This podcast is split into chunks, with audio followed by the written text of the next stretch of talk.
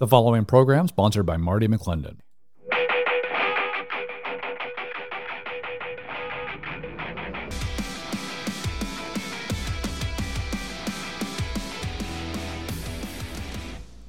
Good morning, everybody, and welcome to the show. This is In My Opinion. I'm Marty McClendon, your host, and I'm fired up today. We have a lot to talk about, but the first thing I want to remind everybody today is July 24th. You have 10 days to get your ballot into the drop box for the August 3rd primary election. This is so important. We know you have it on your table somewhere. We know we have it on your desk in your mail. Make sure you grab that thing, review your voter's pamphlet, fill it out, and turn it in. Because the elections on the ballot this time around affect you and me and our families directly. City councils, uh, school board members, water districts, and so many others. But it's all in our hands. If we turn out and we vote, we elect the right people that represent our values at the local level. It's super, super important. And I'm reminded of Bug's Life. I'm a parent, my kids are older now, but Bug's Life, there's a scene in that movie where the grasshoppers who were oppressing all these ants, with a few number of them, uh, had this discussion. They said if they, the ants, ever figure out that there's more of them than uh, they are of us, our way of life will cease to exist. So when we Christian conservatives get out and vote, all this radical ideology legislation will cease to exist because we will win. There are more of us than there are of them. So here I am on my soapbox already this morning, but I want to get you pumped. I want to get you prepared. Make sure you understand and realize uh, as much as I do, how important these local elections really are. As we're talking about local elections, I want to do a shout out to a good friend of mine who moved over from the west side to the east side. He's running for uh, Quincy City Council, Dave Dormeyer. So if you're in Quincy, vote for Dave Dormeyer. He's a friend, he's a man of God, he's a Christian, he's an engineer by trade. He makes a living by solving problems for others. And isn't that what we need on city councils? People that want to solve problems, people that are there to serve others, um, that have their priorities straight. And so, once again, a big shout out to my friend who was uh, literally the first person to jump on my campaign years ago when I ran for office. He said, I'm going to help you. We had so much in common. So, shout out to Dave Dormeyer if you're listening.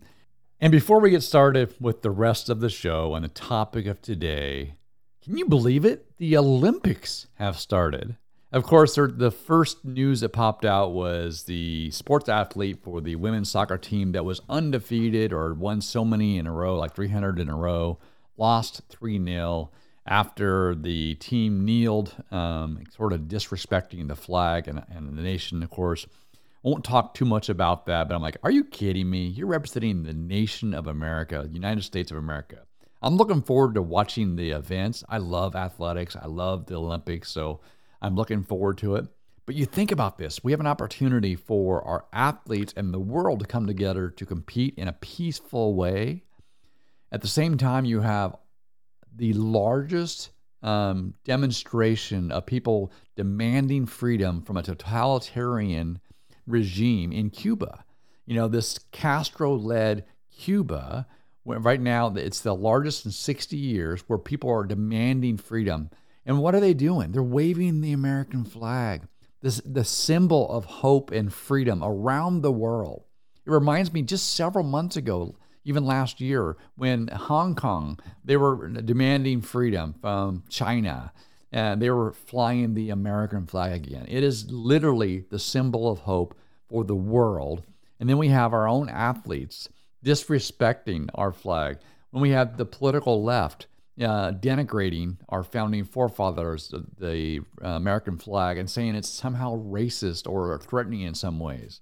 That's not the theme of today's show, but what a juxtaposition we found ourselves in. We find ourselves in right now when we see on the world stage a nation you know, literally trying to overturn, overthrow the shackles of bondage of totalitarianism that started off as a de- democratic election.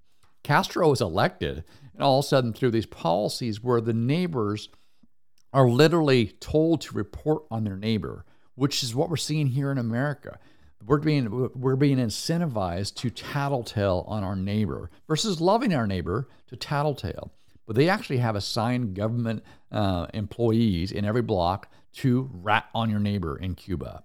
And so I just want to say, you know, that as we watch the Olympics, we need to be get behind people that want freedom, that want liberty. As the Cuban citizens are yelling "Libertad, Libertad," which is freedom, liberty over there, we should be supporting them. And once again, the juxtaposition, I'll point out one more thing, which we talk about on Doug and Marty versus the World today at 10 o'clock, all across the ACN network, just like this show. We talk about the fact that across the southern border, your political left now uh, up in arms about how we need to leave the border open, uh, tear down the wall, that over 2 million illegal aliens will be crossing the border this year alone and somewhere in America, and they're talking about citizenship and so forth. And yet, those same political elites on the left um, just the other day said that anybody in Cuba that tries to come here will be turned away. I don't get this. I do. It's political because they will probably vote Republican versus the other political left voting Democrat. But look at the juxtaposition. We want you to come in because we, this may be in our best interest that causes um, job job loss, lowering of wages, um, bringing in, in in the COVID times too. It could be drugs, it could be sex trafficking, it could be COVID disease from unvaccinated people to the point where you have a nation that's trying to come out from a declaring liberty, wanting to wave the American flag, loves the symbol of America, and they're told not to come. That juxtaposition is very clear.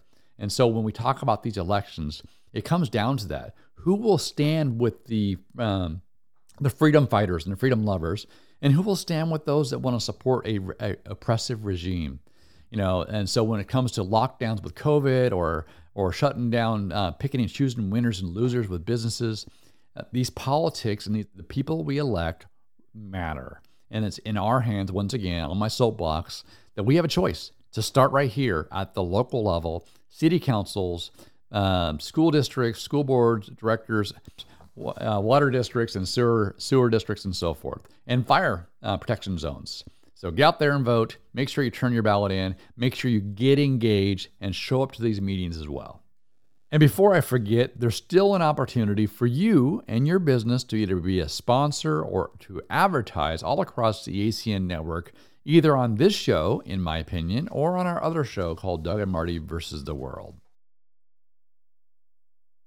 Today's focus is education. I say that, first of all, I'm going to quote Karl Marx, which is really, really strange, of course. But we're talking about all this communist, Marxist, socialist teaching with critical race theory on my previous show. You've heard it all across the news. Well, Karl Marx, right? Father of communism here, says, Give me four years to teach the children, and the seed I have sown will never be uprooted. And he goes on to say, the education of all children from the moment that they can get along without the mother's care shall be in the state institutions at the state expense. Does that sound familiar? Bernie Sanders, Alexandria Ocasio Cortez, state of Washington Democrats. We want to have early learning, free college up until their second year in college, right? There's a big move across our state to do K through 24 or birth through 24, where the state controls everything your child learns. And we're seeing that through public education. So I want to talk about education today, some solutions, what we have to fight for, some talking points. But the first thing that struck me many, many years ago when we're in the political arena talking about education, we're never talking about the same thing. Typically, on the political left, your Democrat candidates, when they say it's about education, we need more money for education, what they're saying is we need more money for teachers and teachers' unions. It's never about outcomes, it's about uh, more money, more power, more control. They'll talk about the uh, being fair for the kids. That it's unfair to test them, or it's unfair uh, for those that may be lagging behind. So we're going to remove testing. And in fact, this lat during COVID, well, the grades don't matter. You don't have to meet your graduation requirements. Those are all things that you think, oh, you're being compassionate. No, you're not. This is all for a different purpose. On the political right, we're always talking about education in the terms of outcomes. What is best for the kids? Are they better prepared for the world? Are they competitive in the job market? Are they able to function as a citizen of the United States of America without going to jail? Or, or do they have basic functions to go to college or to get a job? So, until we actually have an honest conversation about outcomes and talking about what are the components involved to actually getting our kids the best opportunity to work, to have an education, and the things that they're supposed to learn. We're going to have more and more of things like critical race theory or comprehensive sex education, or bills they tried to pass, which is the uh, Welcome to Washington Baby Act, which didn't pass yet, where government employees could come into everyone's home to ostensibly check on the wellness of your baby. This is very George Orwellian 1984, very Cuba like in its nature. So we know we have a radical activist left trying to indoctrinate our kids through the public education system. Why is that happening? Well, part of it is is how powerful it is. The Washington State uh, Education Association (WEA) is the largest, most powerful lobby in the state of Washington. They have immense control upon legislation in the state. An example of that is the McCleary decision. That was one where they sued uh, the school district, the state of Washington, to say you're you're underfunding education. Um, the legislature had to come up with an eight billion extra dollars to quote unquote fully fund. They found a way to do a levy swap, which means the taxes, the property taxes were collected at the state level versus the local level thus putting more strings on upon the money uh, at the local level. So you have more statewide control, more state run control at the local jurisdictions because the money is divvied out through them. And then they had additional $1 billion uh, at the state level the next legislative session that was supposed to go to address gaps where the levy swap didn't work quite well for certain jurisdictions. And these teachers sued to have pay raises, the teachers' union. So when you have the most powerful lobby in the state, being the teachers union, they are focused on them and the teachers and their policies and not about outcomes for our kids. Then you see at the national level, the NEA and other teachers unions are the second most powerful lobby in the nation and they were directly they caught them dictating to the CDC on guidelines for COVID coming from the teachers union. So when you have these dues that are paid that they have control over, they see in our state where they threaten to strike if we bring our kids back to school and actually teach them an education. Then you have the video or the audio I shared uh, a couple weeks ago on Doug and Marty versus the World, where you had a Texas teacher saying we've always been activists and they don't let it, want us to teach critical race theory and divisive things. I'm reminded. Now, of course, I'm not saying all teachers, but I'm talking about the teachers' union is way too powerful and has the wrong motives and the wrong um, focus. Um, that's politically motivated, very politically motivated, and it's not about outcomes for our kids. There are great individual teachers, but this teacher in Texas was talking about the fact that the, her job is to indoctrinate our kids. I remember my daughter, my middle daughter, was in middle school. I remember this, no, grade school and they had like a two hour long assembly that I actually got to volunteer at. And it was talking about Mother Earth and how we're killing it and raping the planet and so forth. My daughter cried for a week. Literally, was upset because she took it personally that she was killing and we were killing as her parents Mother Earth. That is not what our teachers should be teaching our kids. That is not, uh, that's indoctrination, that's political agenda. And I will say this too I ran for statewide for office twice now. I've been invited into school districts, into gymnasiums, into uh, public affairs, being classes talking about political science. And, uh, and teachers, I everywhere I went, you had anti-Republican, anti-Trump, anti anything to do um, plastered everywhere. It is very political in the public education system, one sided. It's not about here's one side and here's the other side, have a discussion about it. What's your points?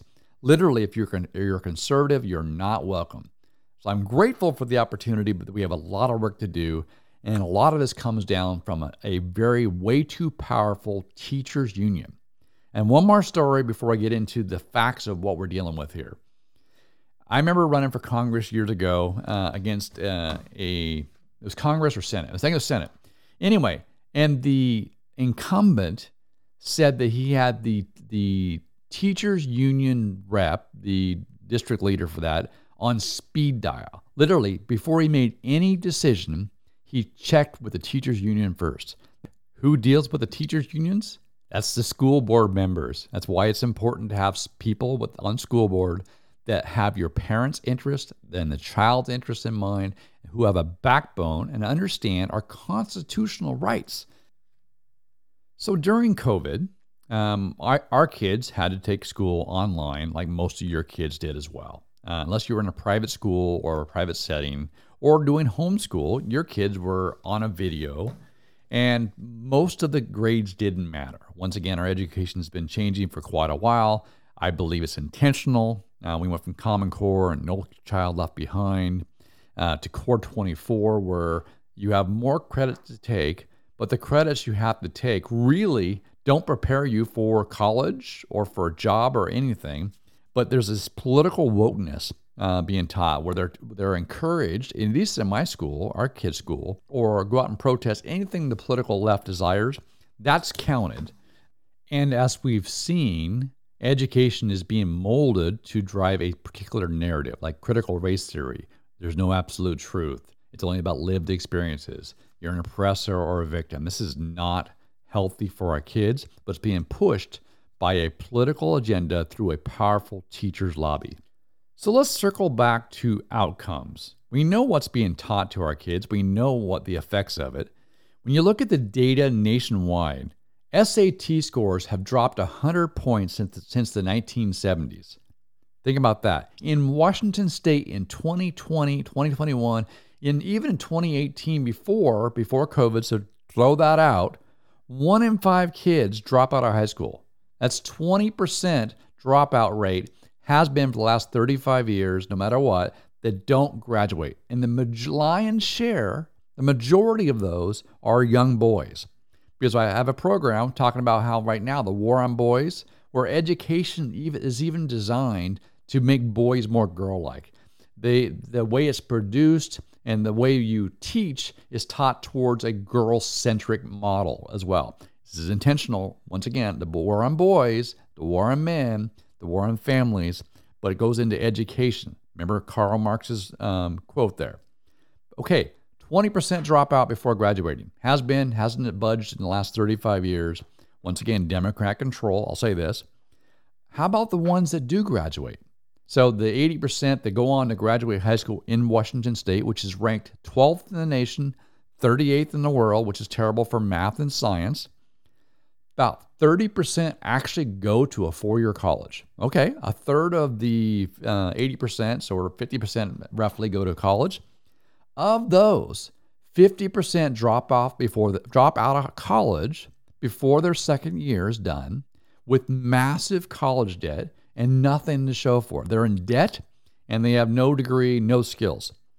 Of the ones, of the 50% of those that, that graduated and went to college. Now we're talking about 20%. 20% of our high school students in the state of Washington actually graduate college, once again with massive college debt. And you think, okay, great. At least we have 20% getting a high paying job in the state of Washington.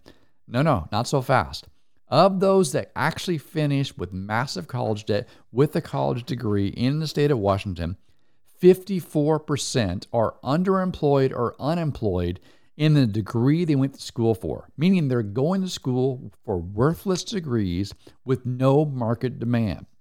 There are 2,000 students every single year that graduate with an art history degree, and there's only a, handful of jobs to fulfill.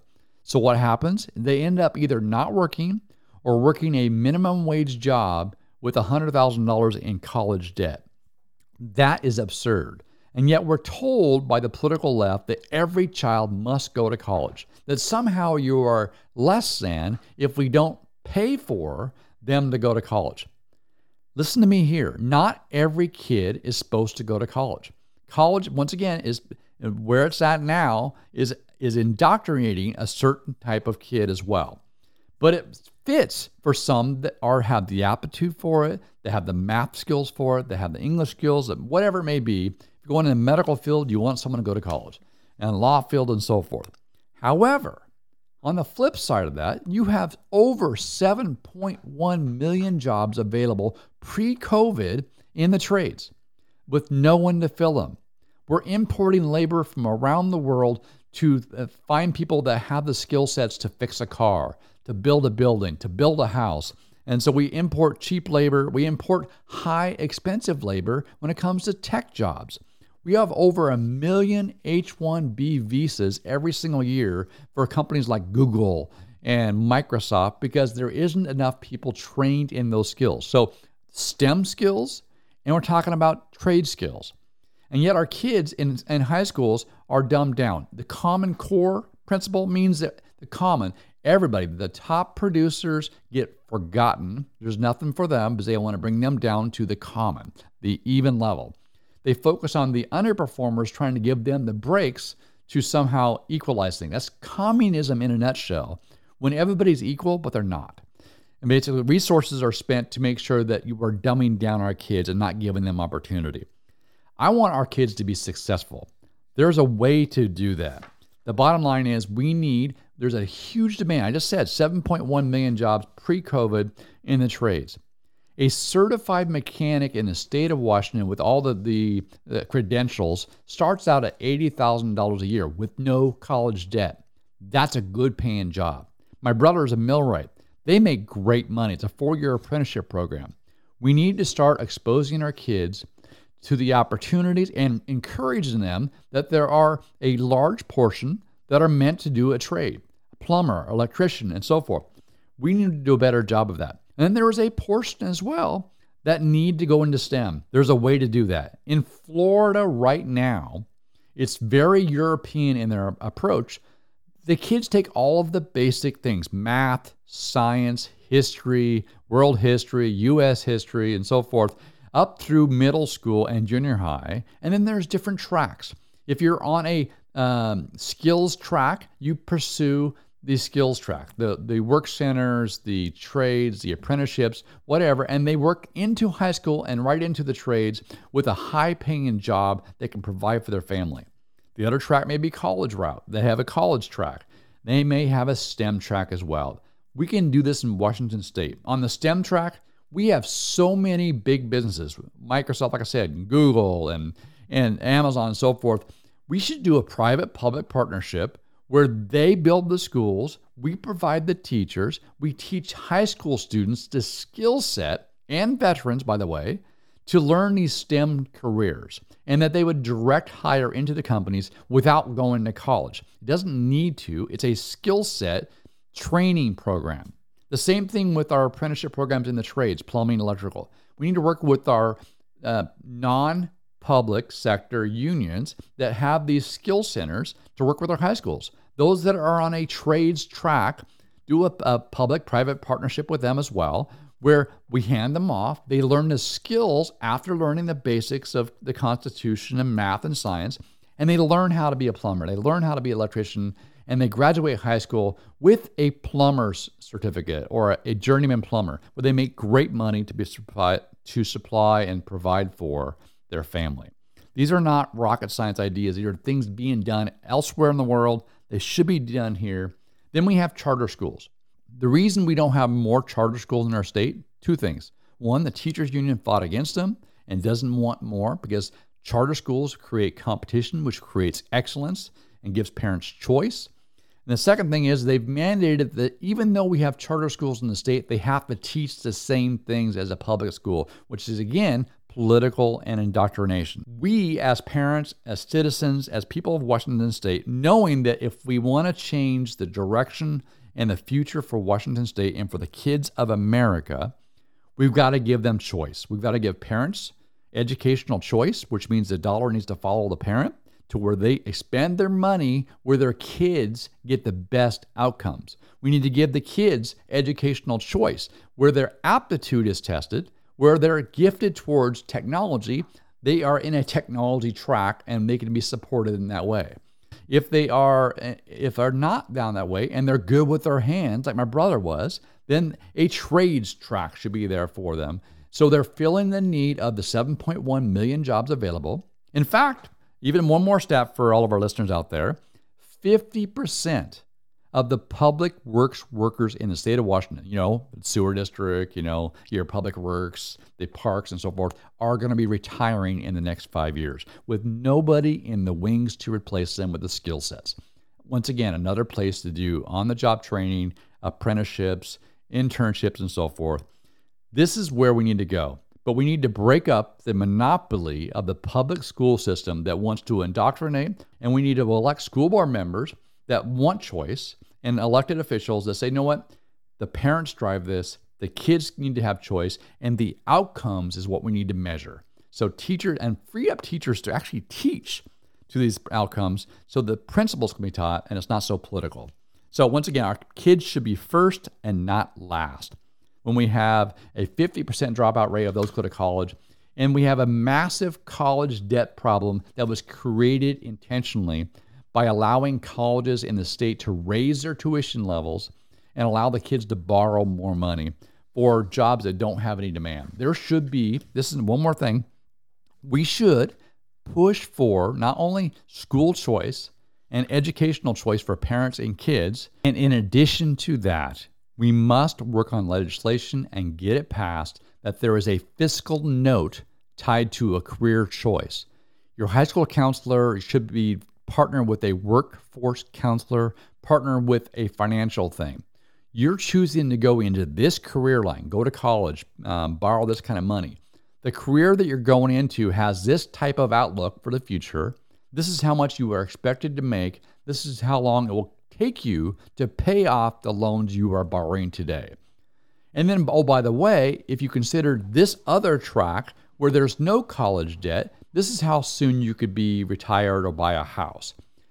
We need a return to the basics of reading, writing, arithmetic, constitutional foundational values, world history, state history, wood shop, metal shop, auto shop, all those skills things where kids get to explore their their abilities and what they like and what they don't like and the information that parents need to make a choice that's good for their kids and good for our state and good for their families. There's a lot of things we can do, but we need to change the political environment to do it. That's why these school board races, that's why these local elections are so important as I beat the drum like crazy today.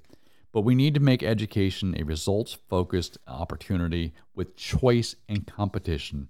I'll leave it there today. I want to thank you again for tuning in to In My Opinion, where I express my opinion on different issues and topics.